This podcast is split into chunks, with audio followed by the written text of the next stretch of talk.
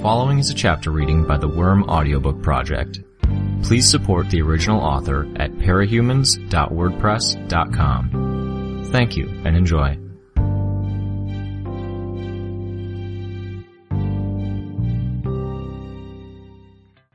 Fourteen point seven.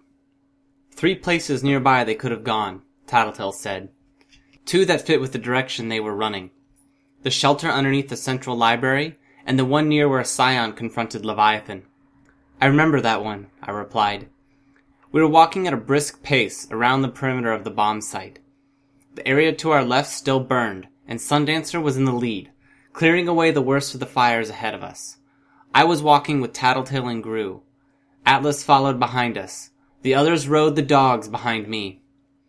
If we're going to check those locations then, Tattletale trailed off. If I had a preference, I'd rather we check the library first. Bad associations with the other spot. Tattletale turned her head at that.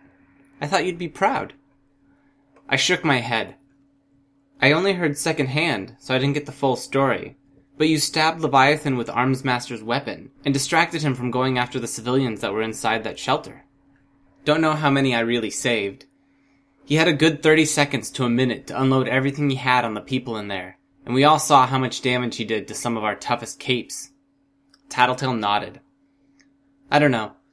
I think of what happened back then, and I get this ugly feeling in my gut. Like I did something wrong, or I didn't try as hard as I could have, because there was someone in that shelter who I sort of hate. Hated? I'm not sure if I should use the past tense. One of your bullies? she asked. Teacher. I think that when I left the Undersiders, I guess I was thinking of considering becoming a hero or something. But with what happened at that shelter, I almost feel like it was the turning point. It was the first time I did anything that someone else could point at and call it heroic. And somehow, I can't find it in myself to be proud about it. And it's like that dream of being a hero that I always had just kind of faded away in the face of reality. We're glad to have you, whatever your reasons, Tattletale said. Thanks, I told her. I looked at Grue. You okay? I'm getting annoyed that people keep asking me that. He spoke. Don't be a dick. Tattletale replied. She's asking because she cares. We're asking because we care. And you know that if it was one of us that went through what you did, you'd want to make sure that we're in the right headspace to go up against the Nine. Grue sighed, but he didn't respond. You're telling us if you weren't feeling right, yeah? Tattletale asked. If I had any idea what I felt, and if it wasn't good, yeah. Good enough. We watched as Sundancer cleared away the flames with her flickering sun. Flames bent towards it, as if being influenced by a strong wind, thinned out and disappeared. She canceled out her power and turned back to us. One minute to cool off, and we're probably okay to go. We should decide where we're going and how we're going to make our approach. Grue spoke. If they're waiting for their teammates, they'll stay inside the shelter for the time being, I said. We'll be in a better position if we don't try anything overly complicated, like a pincer attack, if there's more than one exit. We can hit them hard enough with Sundancer, Ballistic, and my bugs. Grue nodded. I don't disagree. You two will have an idea if they're making their way out the other exit. The two shelters are close to one another, Tattletale said, but I'm still a little worried they'll leave one location while we're checking out the other. I almost want to split up. Is that worth the risk of having half of our group caught off guard by the nine before the other half can arrive? I asked. A better question, Tattletale said, is whether we can afford to let them get away. If we miss this chance to go on the offensive and let them escape, they'll go into hiding and work out a strategy. And we're not exactly in their good books, I said, so we'd be a prime target. Was I imagining it, or did Grue's darkness expand around him by a fraction? Sorry, I told him. Hmm? He turned toward me. No use making it worse if I was parting a sensitive area by raising the threat the nine posed. Never mind. Saddle up, Tattletale called out. Sundancer turned and sprinted back to the dogs. Regent hopped down from his seat and grabbed Shatterbird's wrists so she could lift him up into the air. I climbed on top of Atlas. What if I started? No. Keep talking, Tattletale prodded me. What if I scouted the library while you guys checked out the other site? I can fly, It's faster for me to get there. And we'd be one mistake away from you being killed, Grue said, if not worse. Hear me out. Their only real long range attack is Jack, right? If I'm flying, the others won't be able to touch me. You think. I think. But if Jack's at that location, I'd be able to sense him before he got a bead on me. If that's the case, I can just attack without exposing myself, and I can alert you guys. Assuming he's not two steps ahead of us and waiting at some vantage point somewhere nearby, Grue said. He functions like a sniper, Tattletale said. Ignore the fact that he slashes and stabs. He's a long range combatant with a good sense of what the enemy is doing and how his teammates move on the battlefield. He stays out of the way and makes surgical strikes, then relocates to another vantage point. The only thing that keeps him from doing that all the time is how he has to stay involved with his team and keep them under control. Can't make it look like you're in charge if you're not there. With less teammates to manage, he's liable to go on the offensive.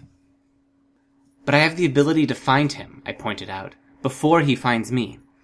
Amy gave me bugs that increase my range. I'll be taking on some risk, but it means we're able to check both locations at the same time and keep an eye out for the nine. It's the best way to strike the balance we need. The balance, Grue said. He was clearly unimpressed. Minimal risk to maximum effect. Your group will be safe because you're all together, and you'll vastly outnumber them. I'll be safe because I'm airborne, and I'll have the advantage of an early warning. Offensively, you guys will have the travelers and bitch. I'll have my bugs. Bonesaw countered your bugs last time around, Tattletale pointed out. I nodded. I have a few things in mind. If you're sure. She's not the only person who gets a say, Grue said. Name a better option then, I said. We all go to the library shelter. Then we all go to the shelter Leviathan attacked, he said. Safer. Smarter. If you're worried about me being defenseless, I suggested, Regent could come with me. There's a reason we're keeping that pair close to us, Grue said. If he gets taken down, you'll have to deal with Shatterbird on top of everything else. We're capable of handling her, I think. I don't know if you are. I frowned. Tattletale looked back at the others, then back at me. Go. I looked at Grue. Tattletale pointed. Go. Stay in contact. I turned and lifted off. I kept to the cover of nearby buildings, and I flew erratically, so Jack wouldn't be able to hit me if he saw me coming. I was getting more used to flying Atlas. I wouldn't have said he felt like an extension of my own body in the same manner as my swarm. He felt more like a prosthetic limb, or how I imagined a prosthetic limb might feel like. At first, it would be clumsy, every action requiring some level of careful thought and attention. Over time, it would become more second nature, a learned skill on my end. It would never match up to the real thing, but I could deal. Already, I was getting more used to correcting orientation and keeping him level in the air. We sat down on a rooftop a distance away. There was a shed with a doorway that led into the building's interior, and we headed there to take cover. I chained relay bugs together, so one connected to the next, then extended them well beyond the range of my power. Their progress was relatively slow, but it did allow me to sweep over an entire region around the library. Bugs stirred into action at my order, and they crawled or flew within a few feet of every horizontal surface that Jack or Bonesaw could be standing on. No sign of them. The vault door beneath the library was closed and sealed.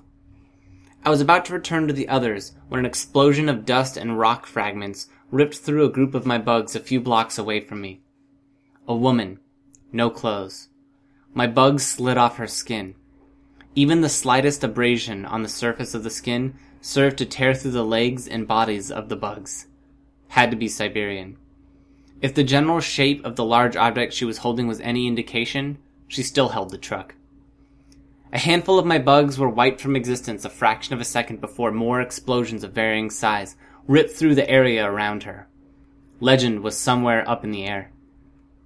I drew my bugs together around Siberian's head, in the hopes that I could distract her. It was pretty thin, but there wasn't much I could do. Even a direct hit with Legend's laser wouldn't affect her.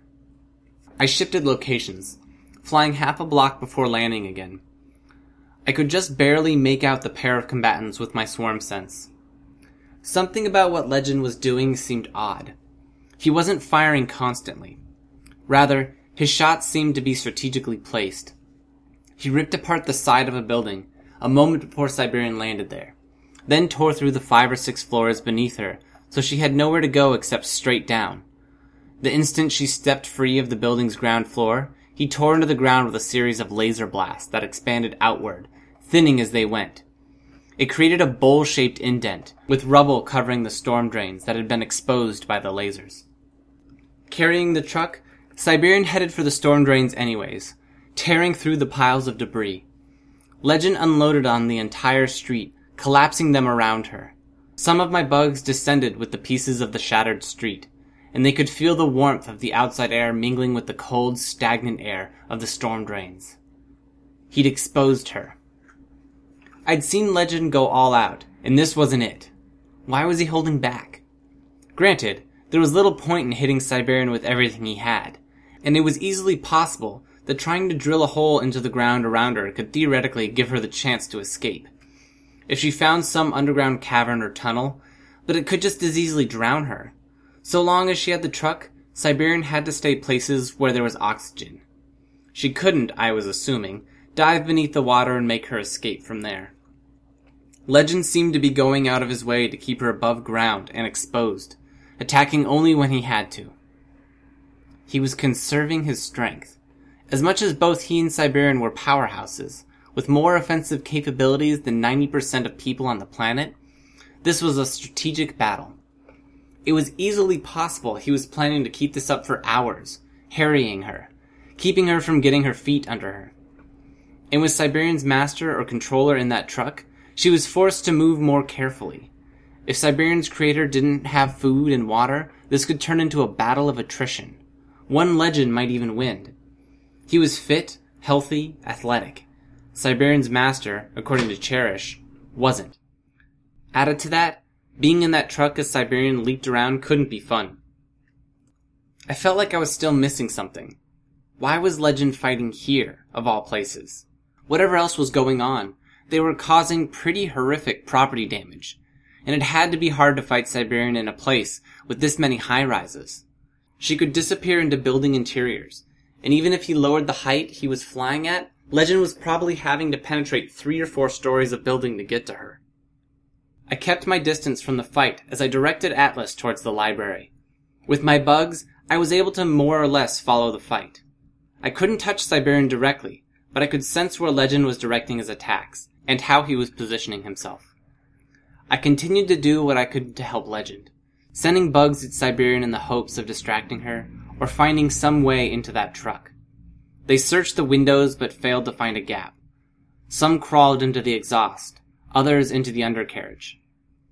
She fell into a trench as Legend leveled another series of blasts at her, and the movement of the truck, coupled with Siberian's power and its rough texture, murdered a solid 90% of the bugs I'd used. The remainder made their way deeper inside. The bugs could sense something that registered as food, a heavy smell, fetid, like garbage. It was rank in there.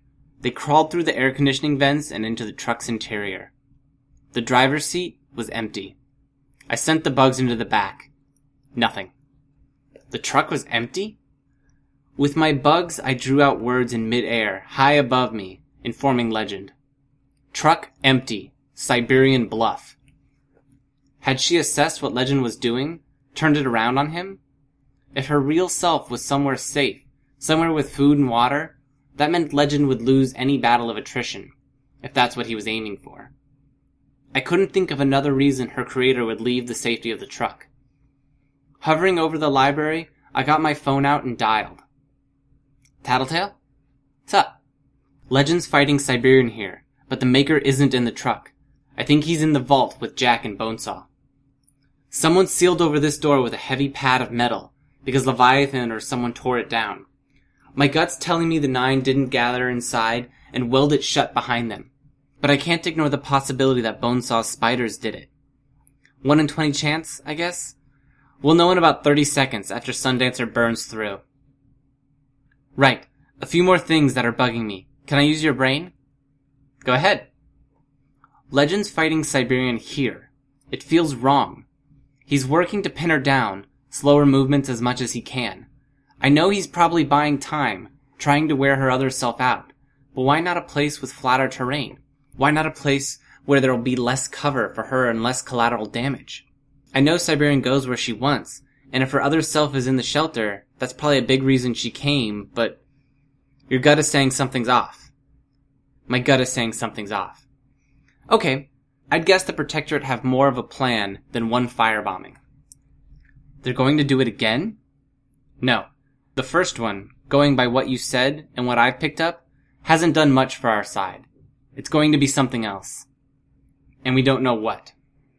No clue. What else? Minor, but if her other self is in the shelter, where are Jack and Bonesaw? And if they're in the shelter, where's Siberian's real body? She spent years with them. They have a rapport, and they're dependent on one another. Maybe he felt it was safe to approach them. Maybe. Nothing more specific? Don't have much to work with. What else is going on? Legend's holding back, conserving his strength. I get that he's trying to win a fight of attrition, but as far as I can tell, he hasn't changed his tactics or the pacing of his attacks much since I informed him that the creator isn't in the truck. He's buying time for something. Someone. Maybe Scion is headed this way. No, don't get that vibe. Hmm. Tattletale mused. We just got inside. They aren't here. I looked down at the library. Vault door. How do I open it? Can't say until I see the control panel myself. The shelters are supposed to open with commands from the PHQ, which was annihilated, I said. Right. Or the PRT headquarters, on the director's order. There's bound to be another code that can be used in case those places get knocked out of commission. How did they get in? They have a tinker, Tattletale said. She may work primarily with biology, but that's not going to be the full extent of Bonesaw's knowledge. Look at those spiders. Some basic hacking isn't out of the question. Anyways, I can figure it out when I get there, unless you want to take the brute force route. I look down at Atlas. I don't have enough brute force, and neither does Atlas. Legend does. We're on our way. See you in a few. Right. I hung up. I drew more words in the air with my bugs, near Legend. Found the nine. Underground shelter. As an afterthought, I added, maybe civilians inside. I drew an arrow by the words. Then, to make it as clear as possible, I drew a giant arrow in the sky, pointing down at the shelter door. I was going to look foolish if they weren't inside, and maybe cost Legend in whatever plan he was operating under. I could feel him changing directions. He kept facing Siberian, unloading laser blasts, but he was flying my way. Siberian dashed forward. I could feel her cutting a swath through the swarm as she ran, the truck in one hand, one corner of it dragging on the ground, cutting a line into the pavement. She leapt into the air, out of the reach of my swarm sense. I felt something massive collide with the bugs that were in the air around Legend. Felt more die as he shot a laser and caught them in the area. She'd thrown the truck and he'd obliterated it. Legend shifted into high gear, flying out of reach of Siberian as she lunged for him. He dove hard, and I could imagine her leaping off the side of a second building, trying to get her hands on him. Legend turned my way and flew towards the library. I hurried out of the way, directing Atlas to higher altitudes, just in case Legend decided to level the place. The leader of the Protectorate had arrived on the scene, and I could sense Siberian on the ground, hot on his heels. He raised one hand and a laser beam shot forth, splitting into eight smaller beams that bent in the air. They hit the outside edge of the vault door with precision, evenly spaced out, then drifted in a clockwise direction. The door toppled free. Legend spread his arms, and hundreds of individual beams radiated out of his body. Three quarters of them turned in sync to spear towards the library, stabbing through the architecture. Other beams split off to strike through doorways and windows and across rooftops. No less than three struck me. I flinched and nearly lost my seat on Atlas, but found it wasn't much hotter than steaming tap water, and it only lasted two or three seconds before cutting out. Siberian had approached close enough to demand Legend's attention, and he terminated whatever he had been doing. I turned my mind away from whatever the beams had been intended to do, and toward my own contributions to this fight. Had to strike before they got their bearings. I took advantage of the pause to send bugs flowing into the shelter. I could count a number of people, young and old. The mosquitoes in the swarm could scent blood. Twenty or so people were inside the shelter, standing there. There was metal on their bodies, like backpacks or prosthetic body parts, but they didn't seem to be hurt. There were three more inside, but I wasn't feeling so generous as to call them people. They stood apart, two men and a pre-adolescent girl. It was them, the nine. I couldn't trust my ability to get to legend and communicate the necessary details in time. And I might even be endangering him by getting too close to Siberian. I couldn't say for sure how he would really act in the field, but his PR sold the idea of a legitimate good guy who would balk at attacking an enemy with a hostage. Or maybe he wouldn't. It could even be a mercy, sparing someone from one of the Nine's clutches. Siberian devoured people alive. Either way, it was better to try to catch his attention with a written message. 20 civilians. JS, BS, SIB. He was too distracted by Siberian to see it. She wasn't as fast as Battery or Velocity, but she had the physical power to move quickly, and she was leaping between buildings to throw herself at him with the speed and aim of an arrow shot from a bow. I tried leaving another message for Legend, stating the same thing. Glancing over my shoulder, I saw him look at me. Our eyes met. He nodded, and I turned my attention to the shelter. I didn't want to do this half-assed. No mistakes this time around. I gathered a swarm of generous size that held it at bay. There were more preparations to carry out. I drew the capsaicin bugs from beneath my armor and added them to the swarm. I drew out silk threads and held them suspended in the air, ready for use. For a final measure, I withdrew a lighter and the change purse from the utility compartment at my back. Primary swarm in first. As one singular mass, they flowed inside. The capsaicin-laced bugs joined them, going straight for the eyes. Jack reacted, as did the man, but Bonesaw was unfazed. I saw Siberian flicker. Legend noticed as well. He snapped his eyes to me, and then the shelter. The creator needs to concentrate? My heart was pounding so hard I felt like it would dislodge me from Atlas. Bugs settled on the three members of the Nine, and then they attacked. It wasn't the sort of attack I'd ever done before. I'd had bugs bite. I had them sting. I'd even used them to deliver payloads of their various venoms. I'd always held back to some degree. The only ones I hadn't held back against had been untouchable. These three weren't so lucky. Mandibles bit into flesh, seeking not to pinch and inflict pain. Ants scissored flesh away. Beetles tore and rent into the flesh. Flies spat their digestive enzymes onto the exposed flesh. I buried them in every kind of insect I had that could eat, cut, or pierce meat. The bugs didn't eat their fill. They simply bit, chewed, let the food fall from their mouths, then bit again. Bonesaw's hands were smooth as glass as she reached for her belt. She was cool and collected, even as the bugs slowly flayed her. She was stopped short as the silk strands tangled her ceramic fingers. My bugs could hear her speak. Though I could barely make out the words, I thought maybe the first one was Jack. She held out her hands. I tried to bind him, but tying his arm to his side was harder than using silk cords to lash fingers together. At least partially blinded by the capsaicin, he swiped his knife a few times in Bonesaw's direction. He cut her several times, and my bugs could feel her flesh part around her collarbone and face. Some of the cuts were on target, however, and the threads around her fingers were severed.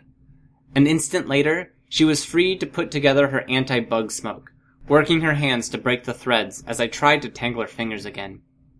Okay, not the end of the world. The bugs were still devouring the three, and I still had a plan in mind, an idle hope. I withdrew the tissue I'd wadded into the change purse to keep the contents from jingling or rattling around. My bugs took hold of them and carried them into the air, two or three dozen in all. I tested the lighter, then held it out to ignite the first tissue. It was a slow burn, taking 15 or 20 seconds to consume the paper. The flies that carried it died as the flames reached them, consuming them. By the time the first was burned, my bugs were positioning the second, allowing it to ignite. In this manner, I chained them one after the other, a slow-moving relay of flame. Bonesaw had her smoke going, despite my efforts to rebind her fingers, and I could feel it murdering my bugs in mass. I pulled them away and out of the shelter, leaving only a few to track the movements of the nine. The trail of burning tissues made their way inside the shelter. I ignited the last few tissues and sent them to Bonesaw. I could feel the bugs die as they hit the smoke. Nothing. I swore.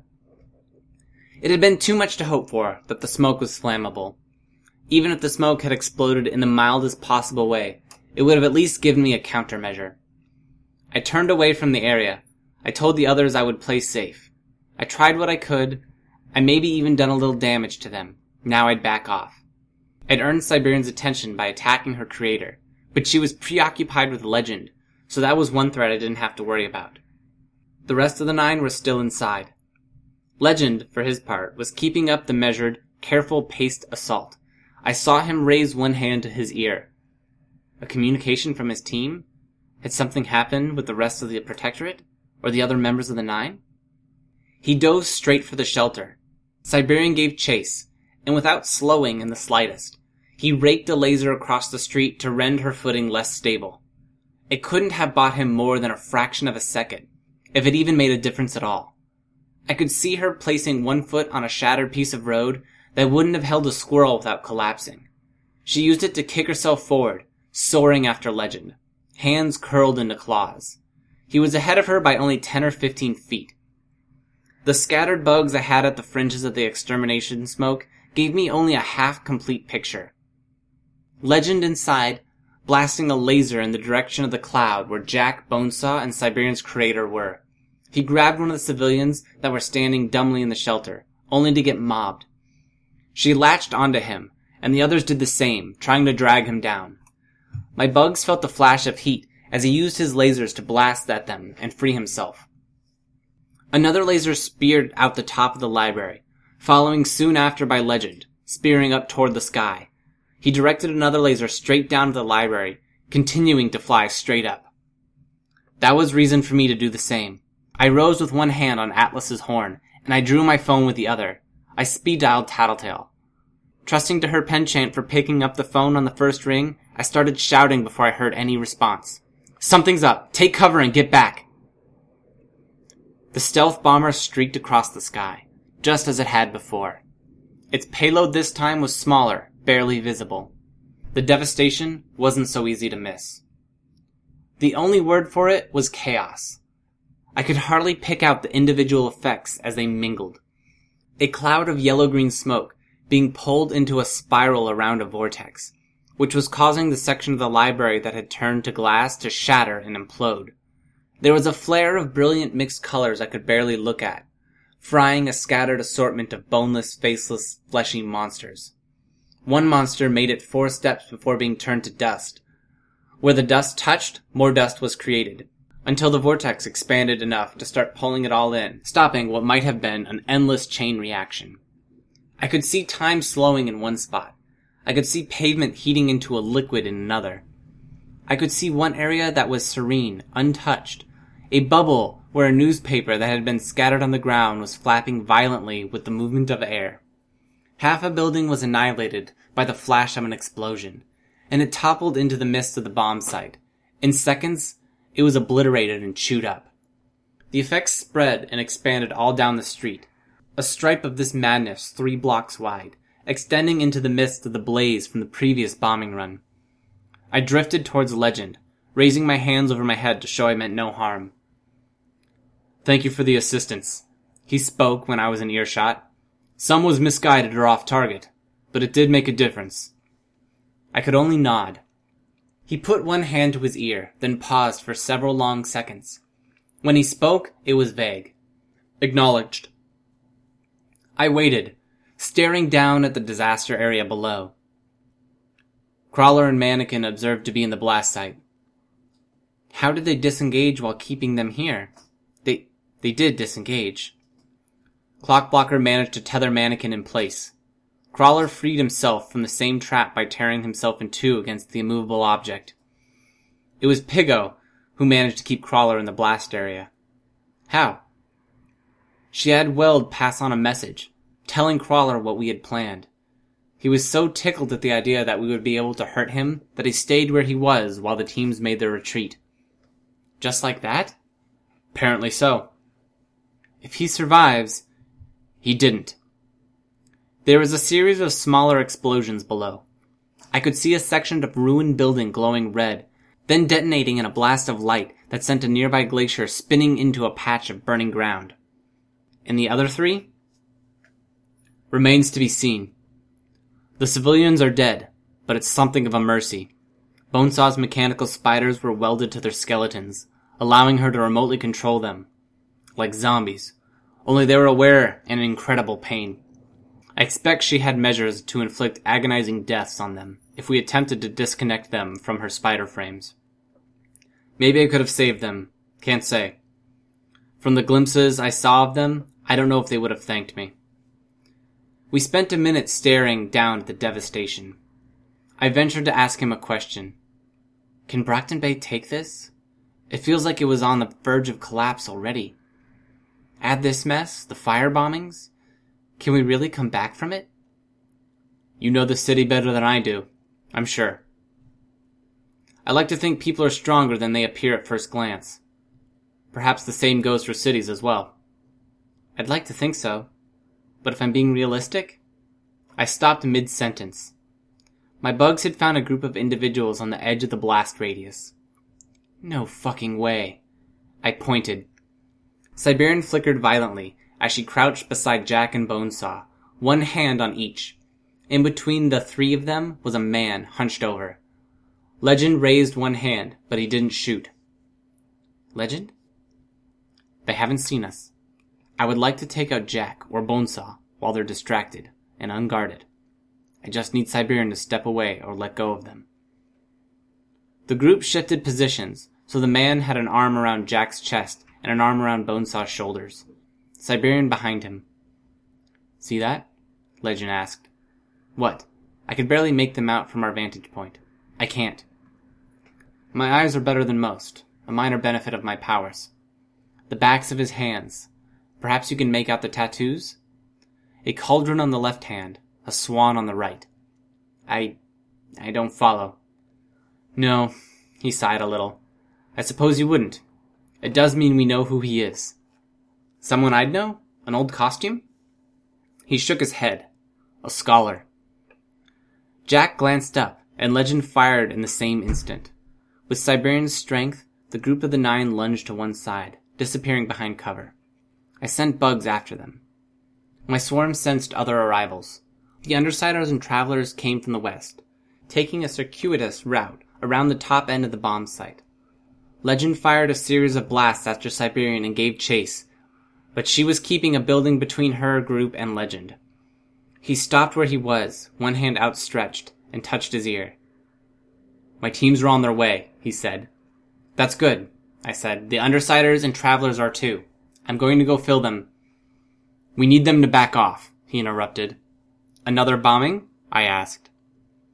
He shook his head. No, it seems we're facing the worst case scenario.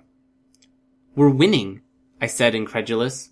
You guys took out two of them. We've got them on the defensive. Exactly, he interrupted me. We're winning. And we've broken enough of Jack's rules for his game. Now I fear we're about to see whatever punishment it was that Bonesaw prepared for us. Hi, this is Snagger. You just finished listening to a chapter from Arc 14, Prey, from the web serial Worm by Wildbow. This production is brought to you by the Worm Audiobook Project. If you would like to know more about us or to volunteer your own services, please check us out at audioworm.rein-online.org. You can download or listen to every chapter directly from our site or you can find us on iTunes or any podcast app under Worm Audiobook. Thanks for listening.